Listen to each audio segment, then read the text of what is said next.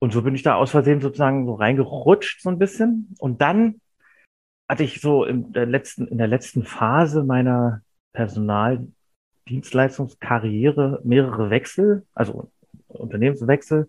Und dann habe ich irgendwann gesagt, äh, okay, das ist es ja anscheinend auch alles nicht mehr. Und wenn du es jetzt nicht machst, dann machst du es nie mehr. Also dich selbstständig jetzt mit als, als Lektor. Ja? Wenn du es jetzt nicht machst, dann machst du es nie mehr.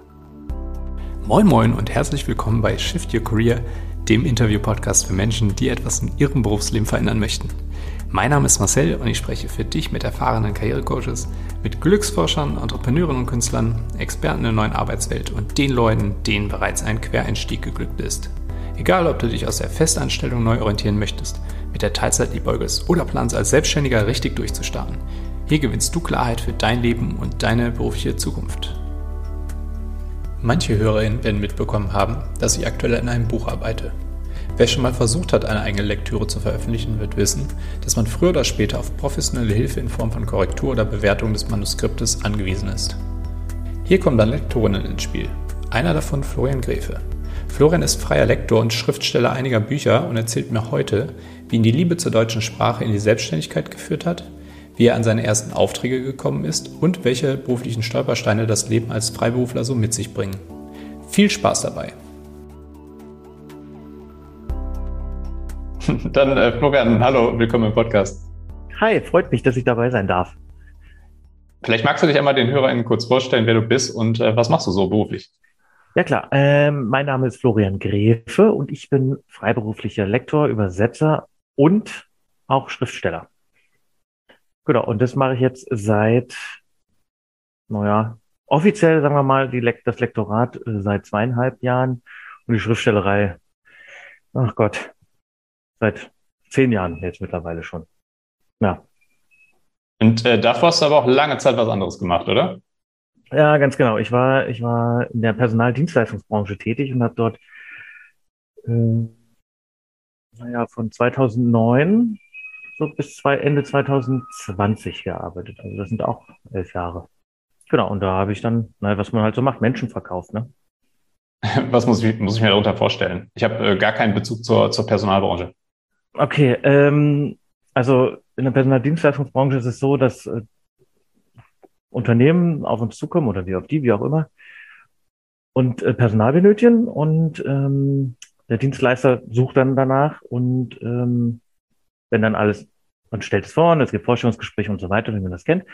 Und wenn es am Ende passt, dann arbeiten die zusammen in, möglich, in vielen Formen. Also sie könnten im Rahmen von Arbeitnehmerüberlassung, das kennt man ja, äh, dass man dort, dass die vor Ort dort arbeiten, aber dann eigentlich beim Dienstleister angestellt sind oder in der Direktvermittlung oder was ich sehr lange gemacht habe, die größte Zeit, der größten Teil der Zeit, äh, Freiberufler. Also das heißt, die haben ein Projektgeschäft gemacht und dann waren halt so Verträge über uns und mit den Kunden und dort vor Ort das Projektgeschäft. Ne? Und wenn das Projekt vorbei war, dann war es auch gut. Ne? Und das war in der Baubranche, also alles, was nur mit Bauleitern, Projektleitern, Planer, solche Sachen. Genau. Und äh, hast du das, hast du das leidenschaftlich gemacht? Also ich habe das, ich habe das schon gern gemacht. Ne? Ich würde jetzt ja nicht sagen, ich habe zwölf Jahre lang einen Job gemacht, der mir keinen Spaß gemacht. Ich habe das schon gern gemacht. Ähm, aber das wurde dann halt zum Ende hin dann eher so, naja, das kennt, wie man das so kennt. So Alltag. Auch der Job war halt dann so Alltag, man kannte ja nun alles. Und auch wenn ich dann irgendwie vielleicht mal die Möglichkeit hatte, was Neues zu machen oder so, aber es war im Grunde ja dann doch immer das Gleiche. Klar, ich war erfolgreich, war nicht schlecht, aber ja, also ich habe es gern gemacht, aber es war, also es war okay. Hm? Ja, aber dann hat es ja doch irgendeinen Moment gegeben oder eine Phase, wo du wo sich deine Beweggründe, äh, irgendwelche Beweggründe ergeben haben, zu sagen, naja, ähm, machen wir nochmal vielleicht was anderes. Deutsch an sich fand ich schon immer interessant. Das klingt jetzt blöd, aber das ist wie wenn Leute sagen, ich fand, ich war schon immer gut in Mathe oder so. Ich fand halt Deutsch immer interessant. Ich fand es gut. Ich fand, mir lag das. Ne? Ich kann auch, ähm, also ich bin auch gut in der Sprache an sich, ohne dass ich das studiert haben muss. Und ähm, ich hatte ja dann meinen ersten ähm, Science-Fiction-Roman geschrieben und der wurde natürlich lektoriert und ich habe das zurückbekommen. Und das musst du dir, also das kann man, Das habe ich jetzt also so nicht erwartet. Ich bekomme dieses, diese, dieses Manuskript zurück und da war alles rot. Alles. Auf jeder Seite war alles rot. Und ich dachte, ach du grüne Neune. Ich dachte ja, ich kann die Sprache. Ne? Ich meine, aber da war mir ja noch gar nicht wirklich klar, was, das, was zu dem Job dazu gehört, den Job des Lektors. Und ich habe ähm, jede einzelne, ich habe wirklich wochenlang daran gesessen, habe mir alles haarklein angeguckt und überlegt, äh, was übernimmst du, was nicht und wieso ist es, wie es ist und so weiter und fand das super spannend und dachte, das ist doch ein cooler Job. Das würde ich auch mal gerne machen. Aber naja, ich hatte ja nun nicht die Ausbildung.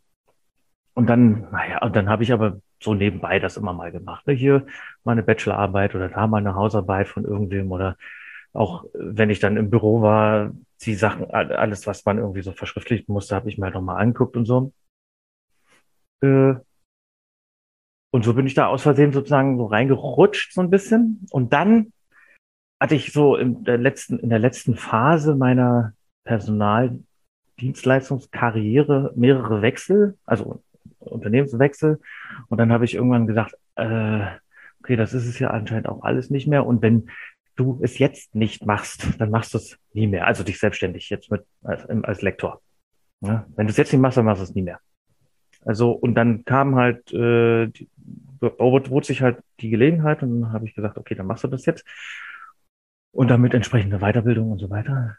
Ähm, und jetzt bin ich da, wo ich bin.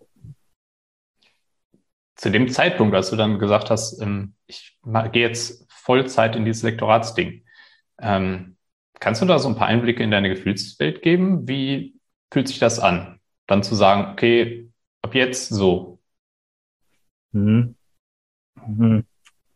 Also vor allen Dingen ist es sehr überwältigend, weil man ja so viele Sachen machen muss, äh, denk, an die man oder bedenken muss. Oder man muss ja sogar Sachen machen, von denen man gar nicht weiß, dass man sie machen muss. Das kriegt man ja erstmal raus, aus Versehen mit der Zeit. Und vieles macht man falsch. Und dann kommt natürlich alles auf einmal. Ähm, das war halt sehr, es war sehr äh, anstrengend. Ich meine, ich hatte das ein bisschen vorbereitet. Ich muss zugeben, ne, also so eine Homepage machen und weiß ich nicht, Visitenkarten erstellen und mich an, auf bestimmten Freiberuflerplattformen anmelden und so. Das habe ich halt alles schon vorher nebenbei gemacht. Ich habe auch schon mit dem Finanzamt, dass das alles geklärt war und so weiter. Das war dann schon alles nebenbei, wo dann dachte ich so, okay, na dann kannst du jetzt sozusagen von einem Tag auf den anderen kannst du dann den Übergang vollziehen, aber es war dann, dann kamen ja doch noch ganz viele andere Sachen dazu, von denen ich noch gar nichts wusste. Und da musste man sich darum kümmern und dann muss man natürlich Aufträge generieren und, und natürlich auch abarbeiten und so weiter. Und also es war vor allen Dingen überwältigend. Aber es äh, war auch sehr, mh, hm, also naja, es war, ich war halt, es war eine euphorische Zeit, ne? weil es ist natürlich sehr aufregend, so was Neues zu machen, was man noch nicht. Und dann halt auch ne, aus so einer Festanstellung über Jahre, wo man sich keine Gedanken darüber machen musste, ob am Ende des Monats äh, die Kohle auf dem Konto ist und wenn ja, wie viel.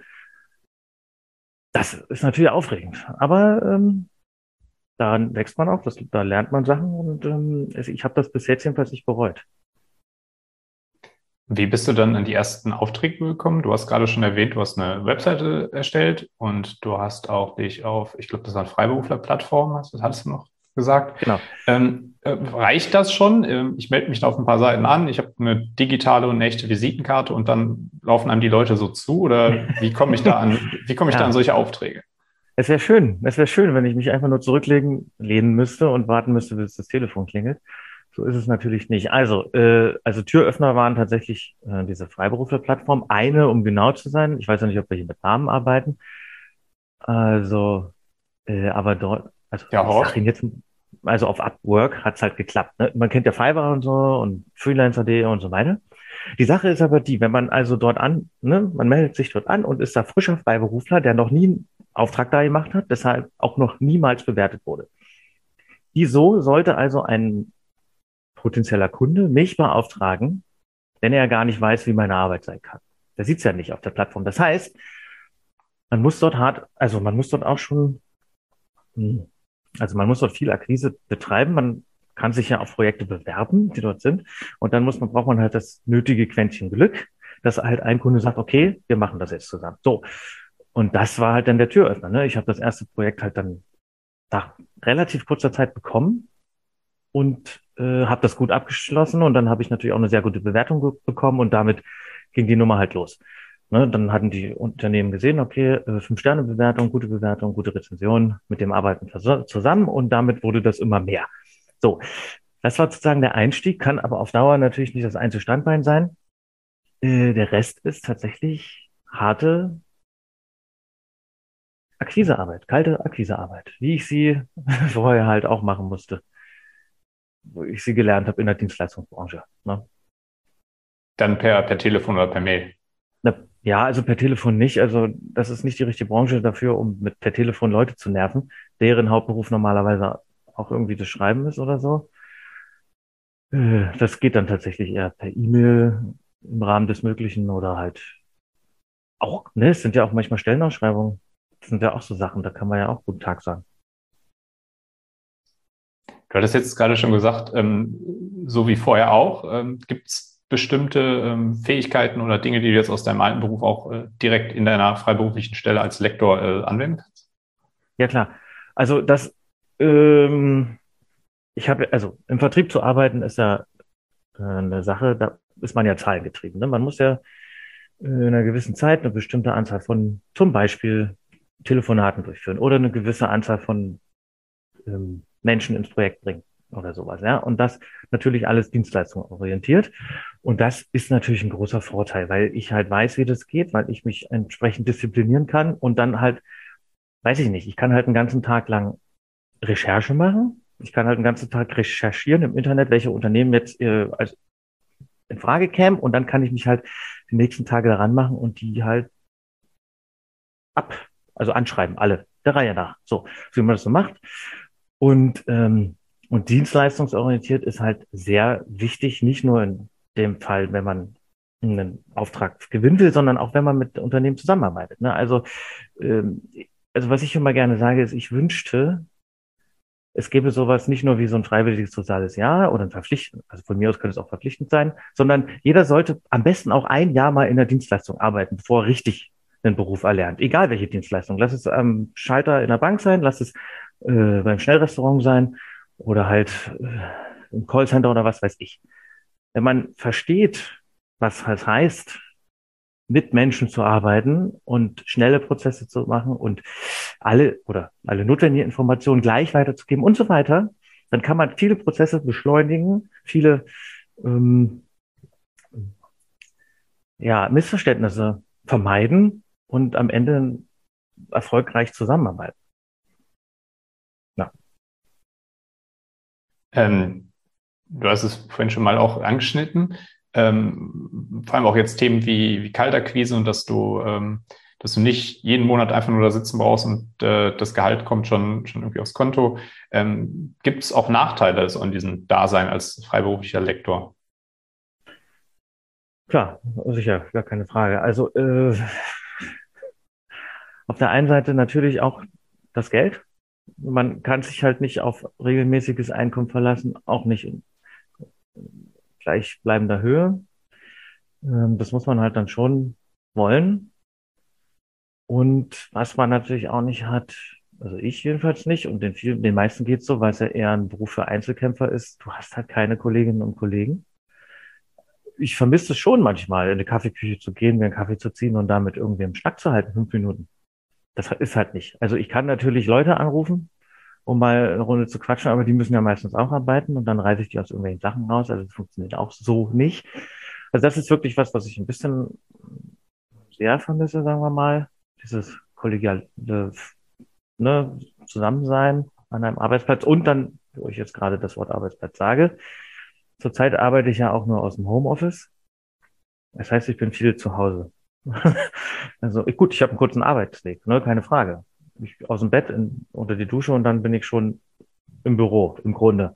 Und wenn ich Feierabend mache, ist der Arbeitsweg halt auch ja, sehr kurz. Aber damit bin ich auch wirklich sehr viel zu Hause. Man kommt halt nicht so häufig raus, außer ich zwinge mich halt dazu oder mache halt irgendwas draußen, absichtlich, aber ne, so dieses, es ist ja auch so eine Art Ritual morgens aufzustehen, fertig machen, in die Bahn setzen und zum Büro fahren und dann so jetzt ist Arbeit. Na, also das war schon schwer, das sich da umzugewöhnen und dann eine Routine zu entwickeln, habe ich geschafft. Alles gut, funktioniert wunderbar für mich. Aber ja, manchmal wäre ich dann schon gern draußen. Ich sag mal so, wenn ich irgendwann mh, hm, mir es unproblematisch leisten kann, dann würde ich vielleicht in einem Coworking Space mir ein Plätzchen anmieten. Dann kann man da hinradeln oder so, hat ein paar Leute, kann man Schnack halten. Kon Kontakte knüpfen natürlich auch. Aber das, das steht erstmal nicht ganz oben auf der Liste. Ja, geteiltes Leid ist halbes Leid. Ich äh, kenne das natürlich auch, ähm, hm. im Homeoffice viel zu sein und da zu arbeiten. Das, das ist schon ein Punkt. Das, äh, das stimmt schon. Hat auch immer wieder Vorteile, äh, dann doch irgendwie in ein Büro zu gehen, äh, zu, das klar trennen zu können. Da ist die Arbeit. Ähm, zu Hause ist was anderes. Das, also ich kann das schon ganz nachvollziehen, diesen Punkt. Ja, das ist es auch. Das ist es. Ähm, gut, ich weiß, man kann es sich halt nett einrichten, wie gesagt, aber so ein bisschen, so ein bisschen Menschen wäre auch nicht schlecht. Und zu dem ersten Punkt mit der Freiberuflichkeit, gibt es das eigentlich auch äh, so als Job? Also kann man sich auch irgendwo anstellen lassen als, als Lektor, Lektorin? Ja, ja, ja, ja, klar, das kann man auf jeden Fall.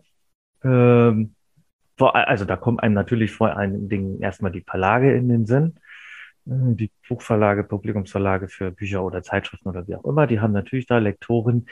Da ist das, man muss es aber so ein bisschen das Aufgabenspektrum dann differenzieren und vielleicht auch Ah, nee, erstmal das. Also erstmal müssen wir das Aufgabenspektrum differenzieren. Ich, ich so, ich habe jetzt ja nicht, hm, ich bin ja jetzt nicht verantwortlich für ein Verlagsprogramm und dann die entsprechenden Autorinnen und Autoren dafür zu finden, zu akquirieren, um sie dann, um dann deren Bücher äh, zu bearbeiten, um sie dann dann hoffentlich erfolgreich zu machen. Ne? Das sind ja alles Sachen, die bei mir ja nicht einspielen. Bei mir ist ja dann, also ich habe halt ein Manuskript, das arbeite ich durch und dann geht es zurück und wir sprechen drüber. Also das ist natürlich klingt jetzt so, als wäre es innerhalb von zwei Tagen erledigt. Das ist ein Prozess, der dauert ein bisschen länger und natürlich auch mit viel Kommunikation verbunden, aber da ist dann halt Schluss. Ne? Wenn der wenn Autorin und ich, wir dann fertig sind mit dem Projekt, dann bin ich da halt raus.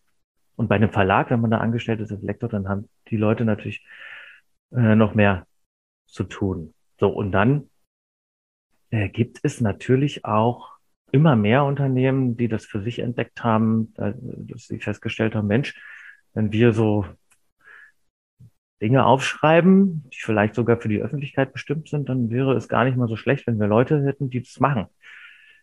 Und so gibt es halt Unternehmen, die auch Lektoren oder Korrektoren, wie auch immer, äh, klar gibt es einen Unterschied, aber auch wie sie wie dann die Einstellungspolitik da ist, äh, die, die sich in-house reinholen. Also man kann das schon in Festanstellung machen. Jetzt haben wir sehr viel über diese Tätigkeit von dir gesprochen, also als Lektor. Ähm, wie sieht das denn mit ähm, deinem Dasein als Schriftsteller aus? Ähm, du hattest vorhin, wenn ich es richtig im Kopf habe, gesagt, du hast dein erstes Science-Fiction-Buch schon während deiner Zeit als Personaler ähm, oder als Personalrecruiter geschrieben, richtig? Richtig, richtig, richtig. Also das äh, habe ich, also veröffentlicht wurde das 2014. Ähm, aber ich habe, das dauert ja alles. Äh, ich habe fünf Jahre daran gearbeitet. Ui. Also 2009 habe ich damit angefangen und natürlich ist eine Schwierigkeit, äh, wenn man Vollzeit arbeitet und in der Dienstleistungsbranche, in der ich gearbeitet habe, heißt das jetzt nicht unbedingt, dass nach acht Stunden schon der Stift fällt, sondern manchmal sind Tage halt auch länger. Wenn man jetzt also solche langen Tage hat, dann auch noch die Kraft oder die Zeit oder wie auch immer zu finden, noch zu schreiben, ist natürlich eine Herausforderung. Also bleiben dann, weiß ich nicht, Freitagabende, Wochenenden wo man dann sich irgendwie äh, auf das Schreiben konzentrieren kann. Jetzt hat man aber meistens ja auch noch irgendwie Freunde, Bekannte und so weiter, mit denen wird man auch, also im Privatleben, mit, da würde man ja auch noch gerne Zeit äh, mit verbringen. Und dann wird es halt eng. Ne? Also jedenfalls für mich war das so. Und, ähm, und somit hat sich das halt entsprechend lange hingezogen. Also ja, es ist jetzt nicht so einfach, wenn man in Vollzeit arbeitet, ähm, noch ein Buch zu schreiben. Die Leute, die das können, beneide ich tatsächlich. Also die Leute, die dann Vollzeit als Schriftsteller arbeiten dürfen, weil sie entweder mh, hm, das Glück hatten, ein Buch zu schreiben, was sehr erfolgreich wurde, weil sie es sich dann leisten können, es in Vollzeit zu machen. Oder es gibt ja auch, ich nenne sie immer Schreibmaschinen. Da sind die Leute, die dann halt, ähm, weiß ich nicht, zwei oder drei Romane in einem Jahr schreiben und veröffentlichen und dann auf die Masse sozusagen die Kohle verdienen. Aber so, äh, einer bin ich halt nicht und deshalb muss es halt nebenbei passieren. Wahnsinn. Kannst du ein bisschen was zu dem Buch erzählen? Oder damit man auch eine Vorstellung hat, äh, worum es da geht? Ähm, also vom Inhalt jetzt her. Richtig. Genau. Äh, ja, also wir sind im, in einer mittelfristig entfernten Zukunft, in der ähm, die Menschheit sich halt ausgebreitet hat über äh, mehrere Sternsysteme in Kolonien und den Weg zur Erde zurück verloren hat. Und deshalb ist dort natürlich viel Chaos ausgebrochen und so weiter. Und ein eher autoritär regiertes Reich hat ähm, sozusagen die Ordnung wiederhergestellt, findet sich aber in einem Krieg gegen eine Minderheit, die natürlich keine, die kein Interesse mehr daran hat, unterdrückt zu werden. Und ähm, droht halt diesen Krieg zu verlieren, weil interessanterweise dieser Putschisten über Technologie verfügen, die sie nicht haben könnten. So. Und dann findet man heraus, woran das liegt und stellt halt fest, mit dieser Technologie könnte man halt auch den Weg zurück zur Erde eröffnen. Äh, es, also die Sache ist die, entweder man verwendet sie für den Krieg, um den Krieg zu gewinnen, also auf der Seite des Reichs, oder halt um den Weg zurück zur Erde zu eröffnen. Und dann stellt sich die Frage, was machen wir? Und äh, darum entbrennt, entbrennt ein Kampf. Ja. Da du ja dich jetzt schon als Sci-Fi-Autor äh, sozusagen geoutet hast, ähm, ja. die Frage, äh, dein Beruf besteht ja sehr da drin, äh, eben Texte äh, umzuschreiben, äh, Korrektur zu lesen, ähm, eben mit Sprache zu jonglieren. Ja. Ist, ähm, hast du persönlich Angst, dass du in naher Zukunft durch so eine KI ersetzt wirst und deine Arbeit? Hm. Äh, das ist eine gute Frage. Ich, äh, ich sage mal so, es wird sicherlich genügend, es wird viele Sachen geben, die automatisiert werden können. Gerade wenn die KI entsprechend gut wird, in Deutsch zu verstehen, ähm, dann kann sie, also ne, dass man nicht nur, also dass sie nicht nur auf Rechtschreibung und sowas setzen kann, sondern halt auch ein bisschen Grammatik und so weiter. Es wird aber sicherlich noch eine ganze Weile dauern, bis sie so weit ist, dass sie feine sprachliche Unterschiede erkennen kann und Texte tatsächlich so gestalten kann, dass sie hm, leserfreundlich sind, wenn ich das mal so ausdrücke. Ich, ich sage jetzt nicht, äh, dass das nicht mal irgendwie komplett möglich ist. Also nehmen wir mal hier, ähm, weiß ich nicht, hier zum Übersetzen gibt's diverse Software. Ne? Und da gibt es einige, die sind schon sehr gut. Die sind schon wirklich sehr gut. Wenn man da aus dem Englischen ins Deutsche übersetzt oder so, da denke ich so, puh. Aber auch das ist, damit weiß die, die, ja, also die künstliche Intelligenz weiß halt immer noch nicht, was da steht. Und solange die das nicht wissen, muss da immer noch ein Mensch hinter sein. Und deshalb denke ich, ein paar Jahre habe ich noch Zeit. Und dann wird, dann wird der Markt enger. Ich meine, es wird sicherlich auch immer Leute geben, die sagen, ich möchte es gar nicht von einer Maschine machen lassen, sondern ich möchte gerne, dass ein Mensch mit mir zusammenarbeitet und diesen Text bearbeitet. Es geht ja nicht nur um die äh, Grammatik und Interpunktion und äh, den richtigen Satzbau und die Schrei äh, Rechtschreibung. Und so. Es geht ja auch darum, wie wirkt das auf andere? Kann man da andere Wörter verwenden? Kann man das umschreiben, damit es, weiß ich nicht, schneller wirkt oder, oder die dass die erzählte Zeit gezogen wird oder ne? Und wenn solange die KI das nicht kann, müssen da Menschen noch ran. Ja, das äh, kann ich nur unterschreiben. Ich habe das äh, vor kurzem hatte ich das äh, meinen Kollegen dann noch so ein äh, Tweet ähm, geteilt bei uns im, ja. im Channel. Ähm, ja. Also jetzt in der Arbeit als Programmierer. Und zwar hat einer gepostet, äh, es ist auf Englisch. To replace programmers with robots, clients will have to accurately describe what they want. We are safe. Den habe ich auch gelesen. Den habe ich auch gelesen, den habe ich totgelacht. Ja. Das war super. Ja, also super. Von, von, daher, da äh, ist schon von ganz nachvollziehen, was du sagst. Wenn äh, jemand nicht in der Lage ist, genau zu sagen, was er will, oder eben auch in, in deinem Fall, das Beispiel fand ich gut, äh, mit der Wirkung eines Textes, äh, das sind dann schon solche Nuancen, das kann man wahrscheinlich ähm, nur mit der Empathie eines Menschen erstmal nachvollziehen. Ähm, ja. Aber gut, wir, wir sind da beide, bleiben wir gespannt, was da noch kommt. Ähm, aber ich bin ja immer, ich bin ja, ich bin ja immer ein Freund von ähm, Zukunftstechnologien. Also ich meine damit nicht jetzt jeden Quatsch, aber ne, ich bin offen dafür, dass sich das in so eine Richtung entwickelt, dass es auch vielleicht mir den Job erleichtert. Ich meine, das kann ja auch nicht verkehrt sein. Und dann schauen wir mal, wie es in zehn Jahren aussieht. Und wer weiß, vielleicht müssen wir dann was anderes machen. Weil unsere Jobs, also entweder in der IT oder halt im, im Lektorat, Korrektorat ersetzt werden. Wer weiß. Bis dahin wird es bestimmt noch ein paar ZuhörerInnen mit äh, Sprach- und Textaffinität geben.